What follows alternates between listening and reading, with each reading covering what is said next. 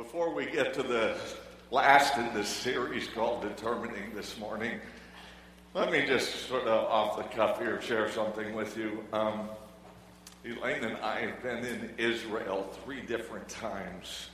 Elaine hates to travel, but she'd go back tomorrow if we could. And I would join her. There is a literal place in Israel today that's been known since Bible times as the valley of the shadow of death. If you stand on top of that uh, lofty hillside and look down into the valley, what you see are crevices and shadows on both sides of that valley. And in Bible times, our guide told us each time we were there that thieves and wolves and enemies would hide in the shadows and come and devour any who were walking through it. It was a very dangerous place. Our Lord well said, and I thought of this when I thought of Alan this morning. Uh, our Lord, through David's pen, conveyed this great truth to us. Yea, though I walk through the valley of the shadow with all its enemies, the shadow of death, I will fear no evil. For thou art with me. That's one of the most comforting passages the older I get.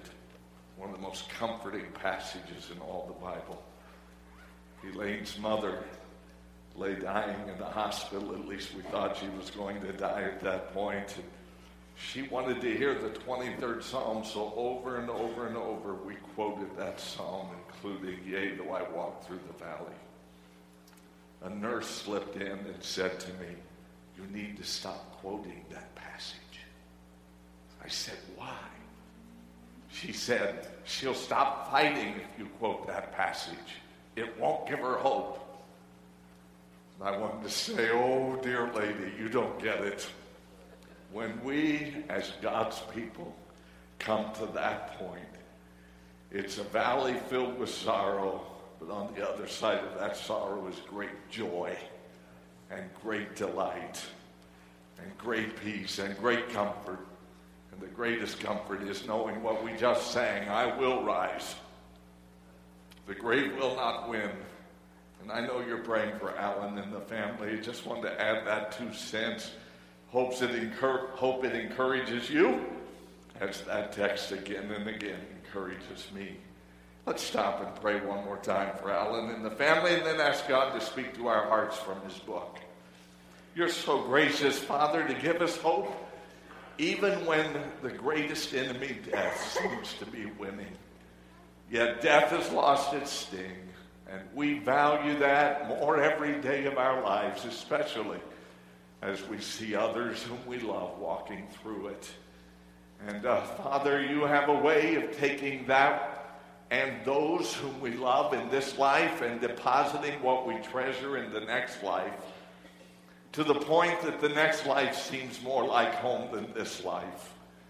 And so it's our prayer that you would uniquely, as you're calling Alan home, Give him, my Father, great grace and peace and all the family around him. What a joy to know that one of your choice saints is walking through this valley with you at his side.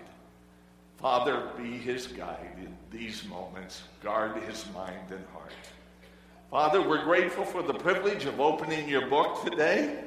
Help us to do an effective job at not only communicating truth, but help us especially to do a good job at listening to truth. Give us ears to hear what the Spirit would say, eyes to see wondrous things out of this, your law, in Jesus' name.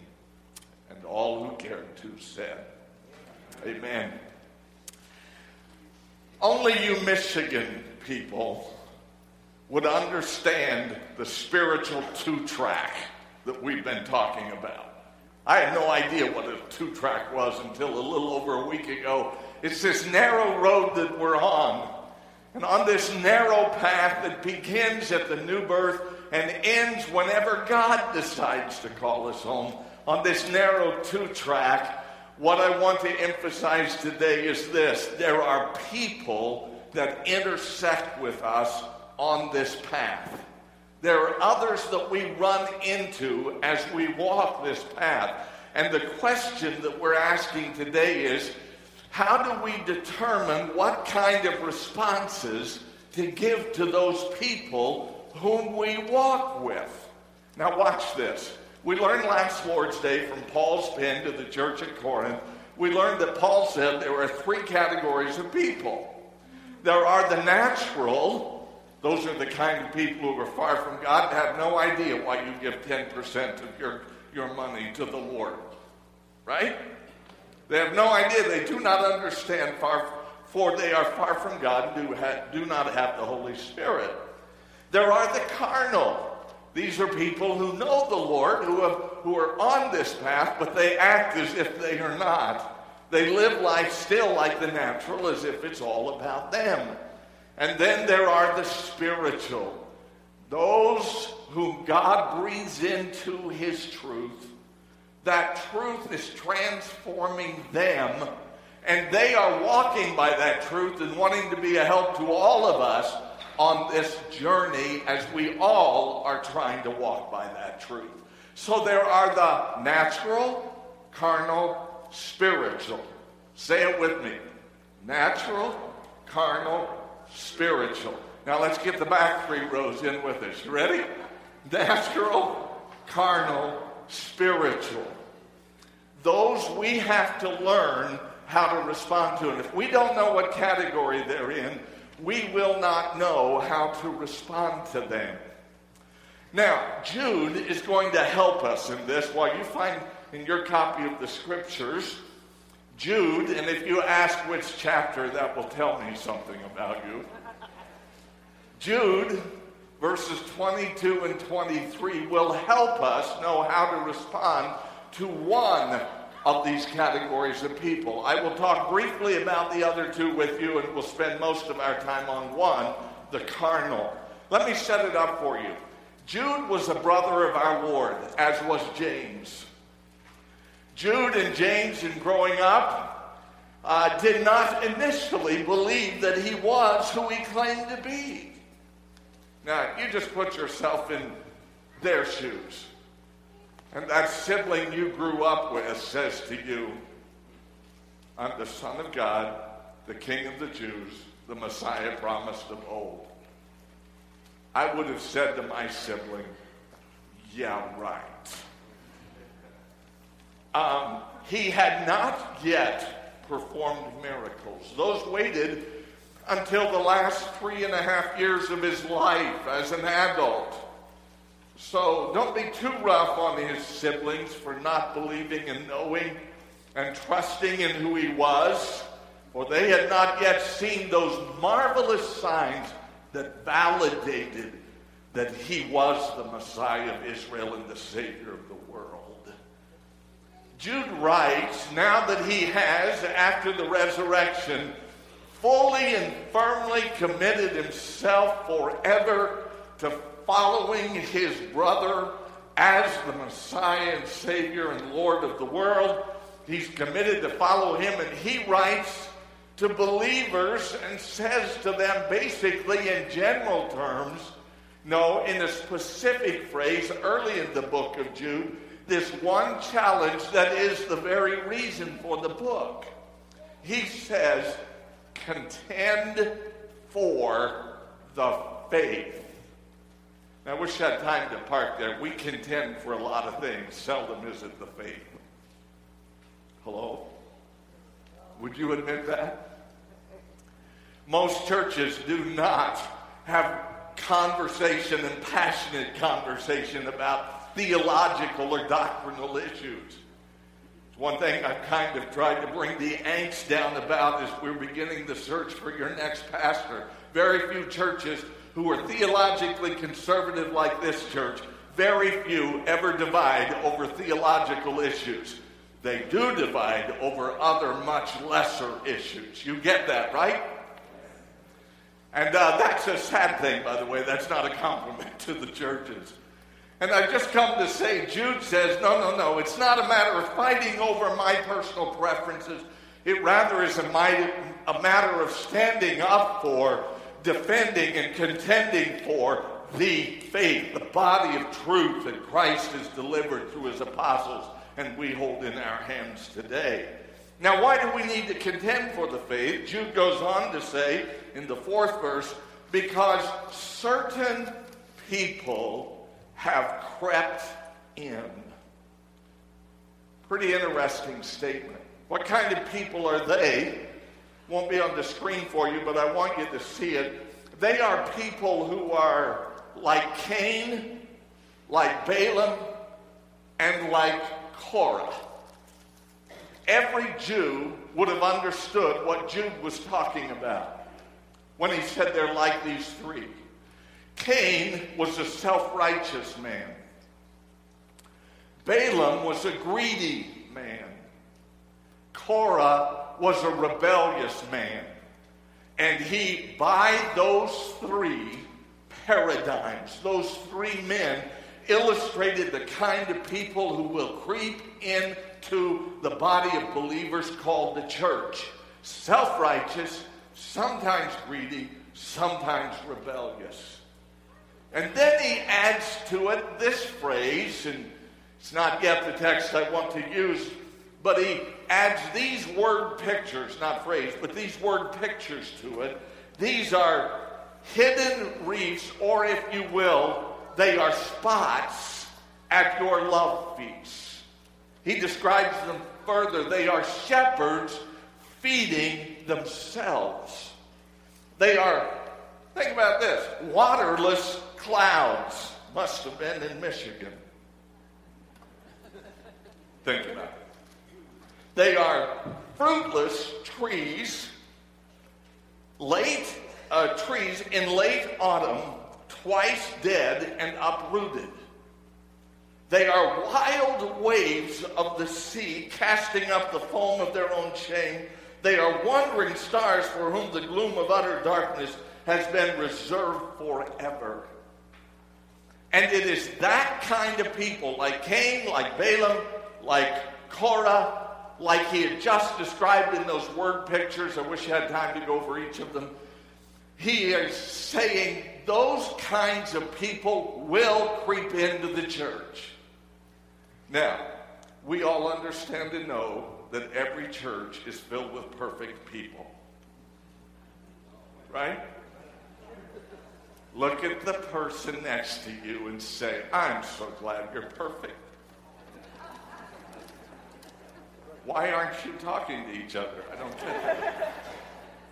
Church, here's the reality. There is no such thing as perfect people, but Paul is going, or Jude is going well beyond imperfect people to people in that category we talked about a while ago.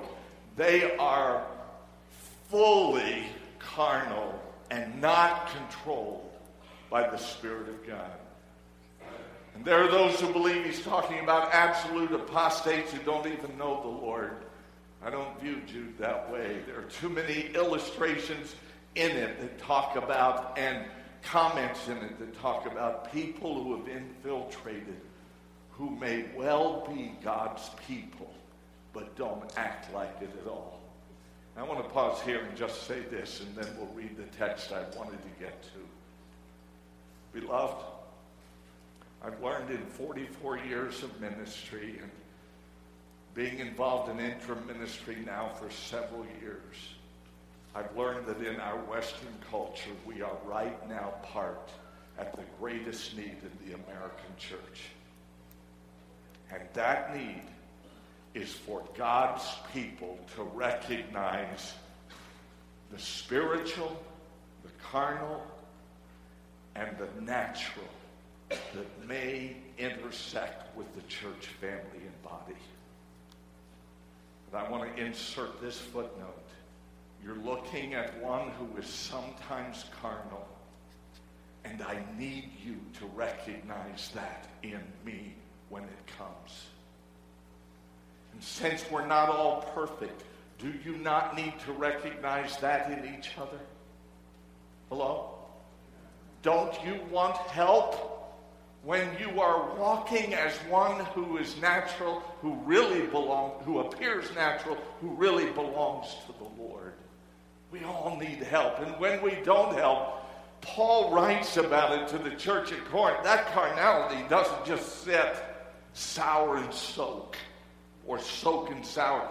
It doesn't do that. It infiltrates, it spreads itself like a little yeast, leavens the whole lump that carnality doesn't just sit there. It's why the church has got to wait, awaken in this culture and take Christianity seriously, and more than for the sake of brethren and all of us when we are not being spiritual. We need it for the sake of the far from God, for they look at us and they know. They know the hypocrisy of claiming to be one of His without walking like one of his. And so I've come with a sober and a serious heart, passionate about saying, learn how to respond to me, to the brethren around you, to the people around you whom you love, and learn to let them respond to you when they see you not walking in holy spiritual ways. Fair enough? Come on, talk with me. Fair enough? Fair enough. Let's move ahead then and ask the question How do we respond to the carnal? This text answers it. Jude 22 and 23. On some have compassion, making a distinction, but others save with fear, pulling them out of the fire hating even the garment defiled by the flesh. Now, as I just said, that's a text that tells you how to respond to someone, to me, when I'm not acting spiritually and it's quite evident. You need to come to me and do what this text says do. But before we get to that, I want to talk about the natural. After this, I'll talk about the spiritual for a second. But let me just breathe through this I don't have time. Each one of these takes a Sunday all by itself. But how to respond to the natural, let me just give you a sideline here and tell you how to do that. It's from the Sermon on the Mount, the greatest sermon ever preached, Matthew 5, 6, and 7, in which Jesus gave a couple of ways to respond to the natural, to the far from God. If asked to go a mile, go, say it, two. Say what? Well, well, who in the world would ask you to go a mile?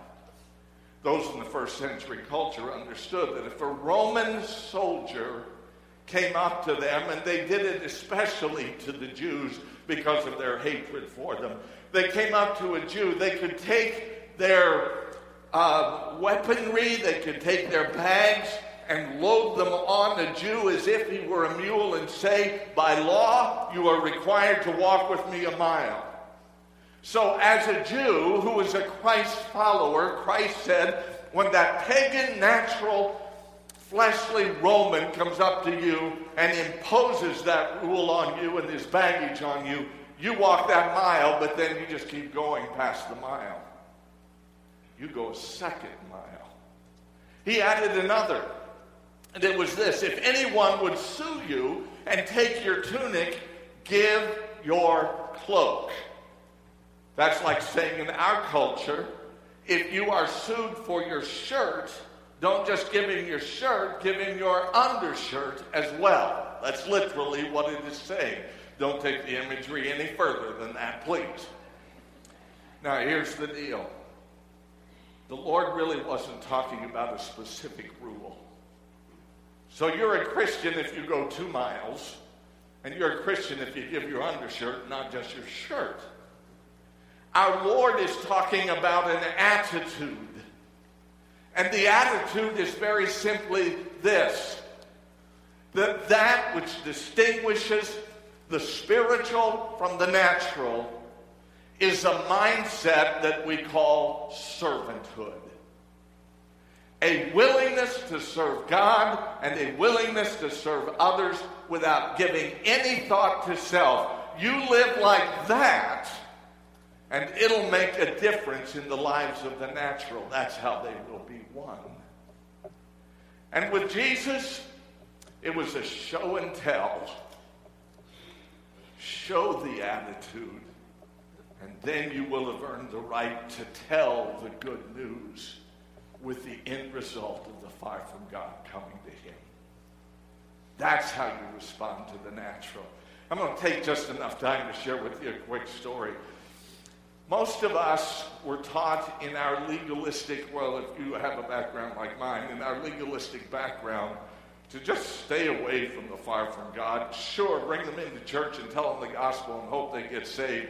But the mindset, attitude we were taught with our legalistic rule mindset instead of attitude mindset was basically uh, when you get up here where I am in my spiritual condition, then you can be a part of us.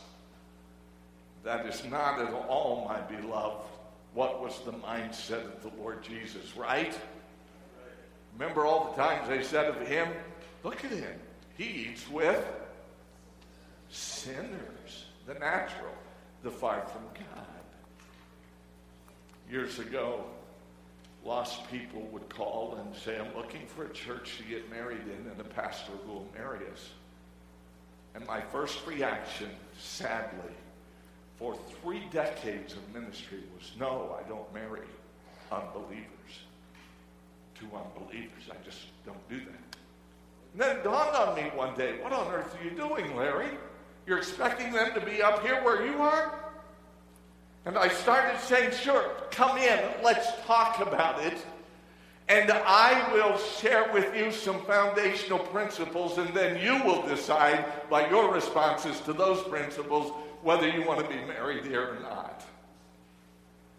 And it opened the door. The last young man I led to Christ, his name was James. His wife to be was Teresa.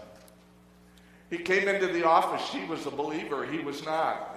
They wanted to know if they could use our beautiful building built in the 1800s, such a gorgeous auditorium, a wonderful place to get married. Well, there's a good foundation for a wedding. Make sure the building is cute. I sat down with him and said before, with both of them, before we talk about that, let me talk to you about what makes marriage work isn't the building, and it isn't a Bible believing pastor. It's a vertical relationship that makes the horizontal relationship work. And can I tell you that how, how, how to have that vertical relationship? James looked at me and said, Yeah, but it won't do any good. I said, Why? He said, Because I'm an agnostic. I looked at him and I said, James, maybe that intimidates others, but that doesn't intimidate me. Tell me your story. And he talked about how horribly he'd been treated in a number of evangelical churches. And I said, James, I don't want to talk to you about church. I'm not even trying to make you a member of this church. I want to talk to you about your vertical relationship with God. Within three counseling sessions, they were actually evangelistic sessions. He came to know Christ as his Savior. Before I could marry them, his job took him away. They both moved 200 miles away, and they called back and said, We still want to come back and get married there. Had a wonderful time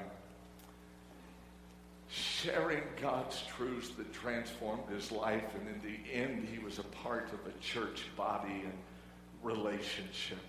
Why? Because somebody stopped and said, I'm not holding myself up, please, because somebody just stopped and said it's about the vertical. My friend, if you don't know that, if you don't get that, if you're struggling with a horizontal relationship, we invite you today to accept the work of Christ on Calvary's cross. He died to give you a forever connection with the Father, and all you have to do is believe that. It's what John says just believe. Give your life and heart to Him. Let me know after the service. Let someone who invited you here, let them know that you today breathe that prayer and we'll rejoice with you. Here's the point. How do you respond to the natural? Oh, beloved, you evangelize them. You don't counsel them. They don't have the Spirit, and will never understand the truths of God until they know God. Hello? Tell them the story of Christ. Now, the text deals with responding to the carnal, and I, I got to fly here. There are three things the text says. Here's the first have mercy in verse 22 on those who doubt. Would you agree that doubting is a carnal state or attitude? You're not voting Baptist here. Come on, vote. Would you agree that doubting is a carnal state? Absolutely. Remember when the ship was being tossed by a raging sea in the storm? The disciples were afraid and they um, started rowing as hard as they could. And when that didn't work, they cast everything overboard and tried rowing some more, and they couldn't get anywhere and were about to perish in the storm. Someone remembered Christ is on board. Hmm, we've seen him do some pretty miraculous stuff. Just maybe he could help. They went to find him, and he was asleep beneath the deck of the ship. They woke him up with a question that expressed immense doubt. King James, I memorized it this way years ago.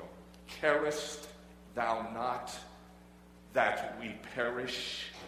How canst thou lie asleep?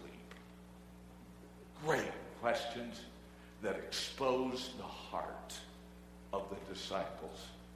They doubted God's care for them, that He loved them. He walked to the deck of the ship. He, in power, he waved his hand across, and with a mighty voice, he basically said, Wind and storm, peace, be still. And then he turned with that same voice and said, Why were you so fearful? And why were you so, watch it, faithless? Faith and doubt are opposite things. The carnal doubt. In the New Testament, there are a number of people that are called naive.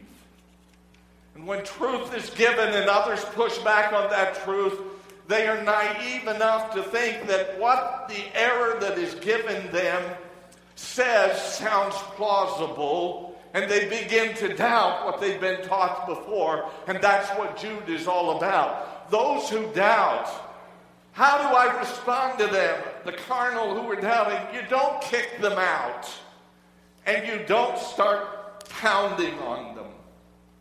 You don't thump them over the head with truth. How do you handle those who are doubting? Very simply, in mercy, you take all the time it takes to answer their questions with the truth. Praying the Spirit of God will help them see the light, not the darkness mixed with the light. Boy, those are the kind of people you love to spend all day, all night, whatever it takes with, time and again, to help bring them along, right?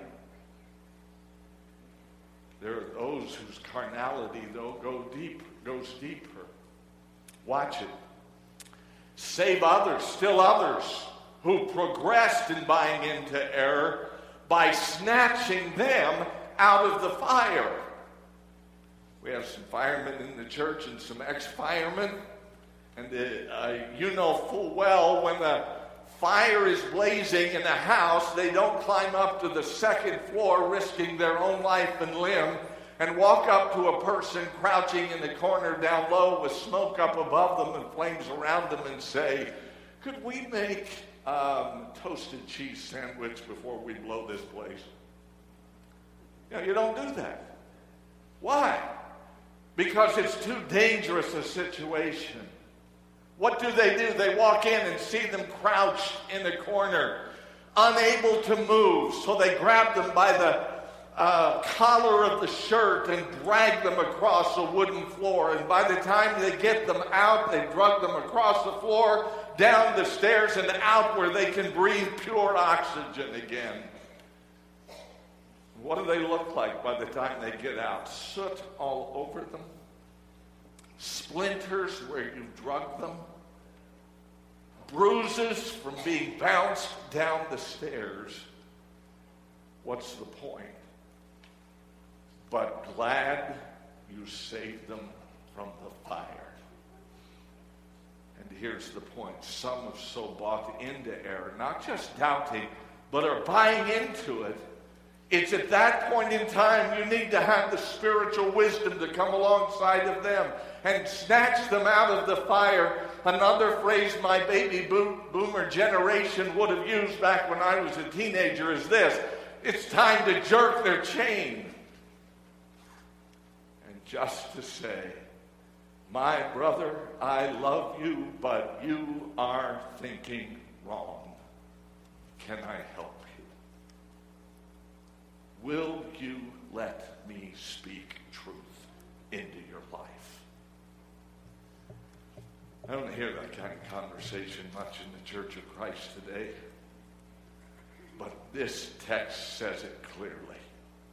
There are some that need more than just answering questions. They need reproof for thinking and buying into you with me? And then the last, have mercy on those. Whoop, I went the wrong way, sorry. To others, show mercy, and it is merciful to do this, with fear, hating even the garment stained by the flesh. Hating the garment. Can I say that one more time? Hating the stained garment. That takes a different response. I think this is the kind of person who has not just bought into the truth, but now is trying to sell it to others and impacting the body of Christ to the point where Jude says they must be stopped because you hate the stain that they're causing within the body. Now, watch this. You don't hate them, you love them. You love them enough, and the body enough, and the fire from God enough. All that's built into this concept.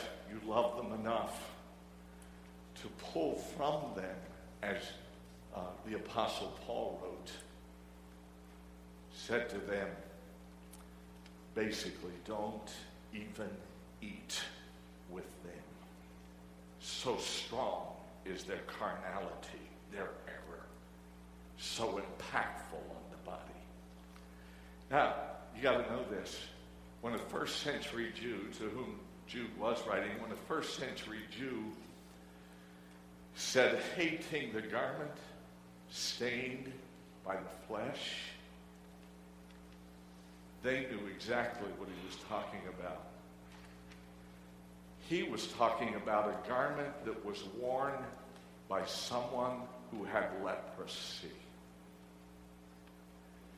And even to touch the stain on the garment could make you and the body that it touches leprous. If you care about the purity of the body, James says it is loving and it is merciful. And very few times does this need to be done, but sometimes carnal must be responded to by hating that garment that stains so much that you withdraw and separate from it. That's the Matthew 18 thing.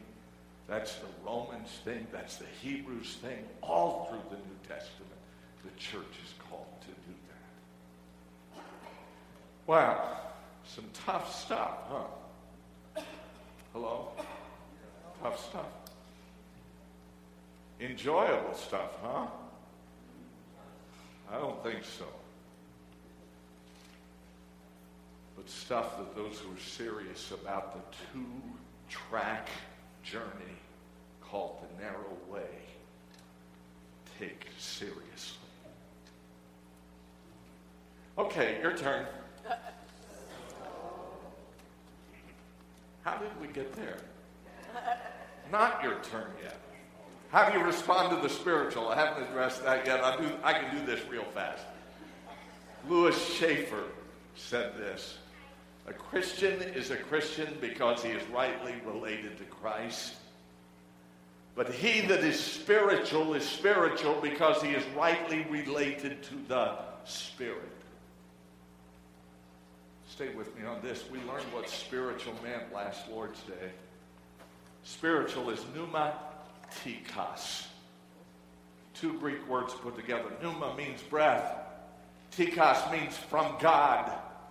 The Holy Spirit speaks, breathes into the mind and heart the truth of God into the spiritual person's mind and heart.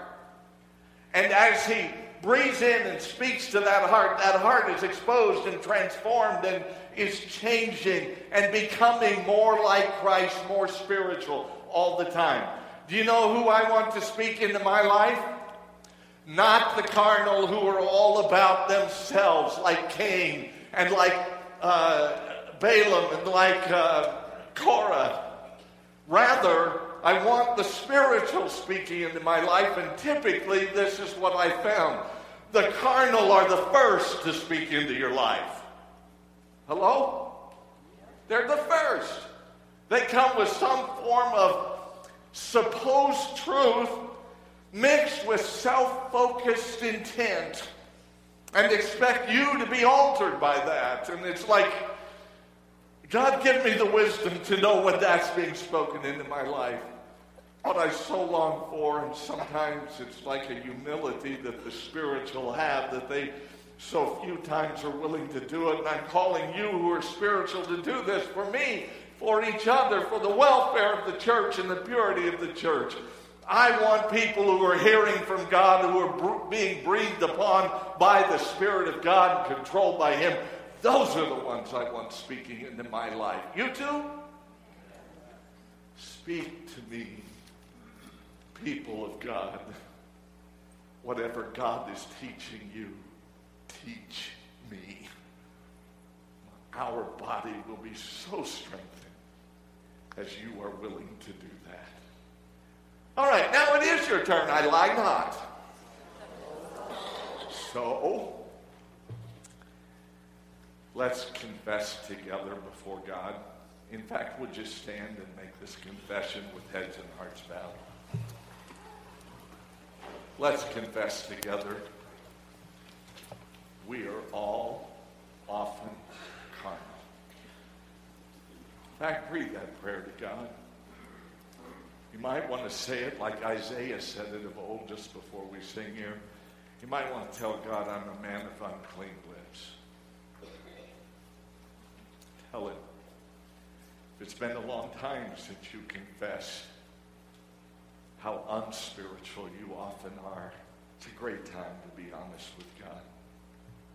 Read that prayer to him. And then admit to him the same thing Isaiah did. It's not just that I'm a man of unclean lips, but I dwell in the midst of a people of unclean lips. We're all in that same category once in a while.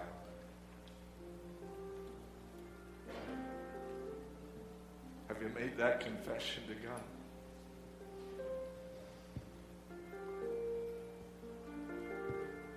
Now add to it this great concept.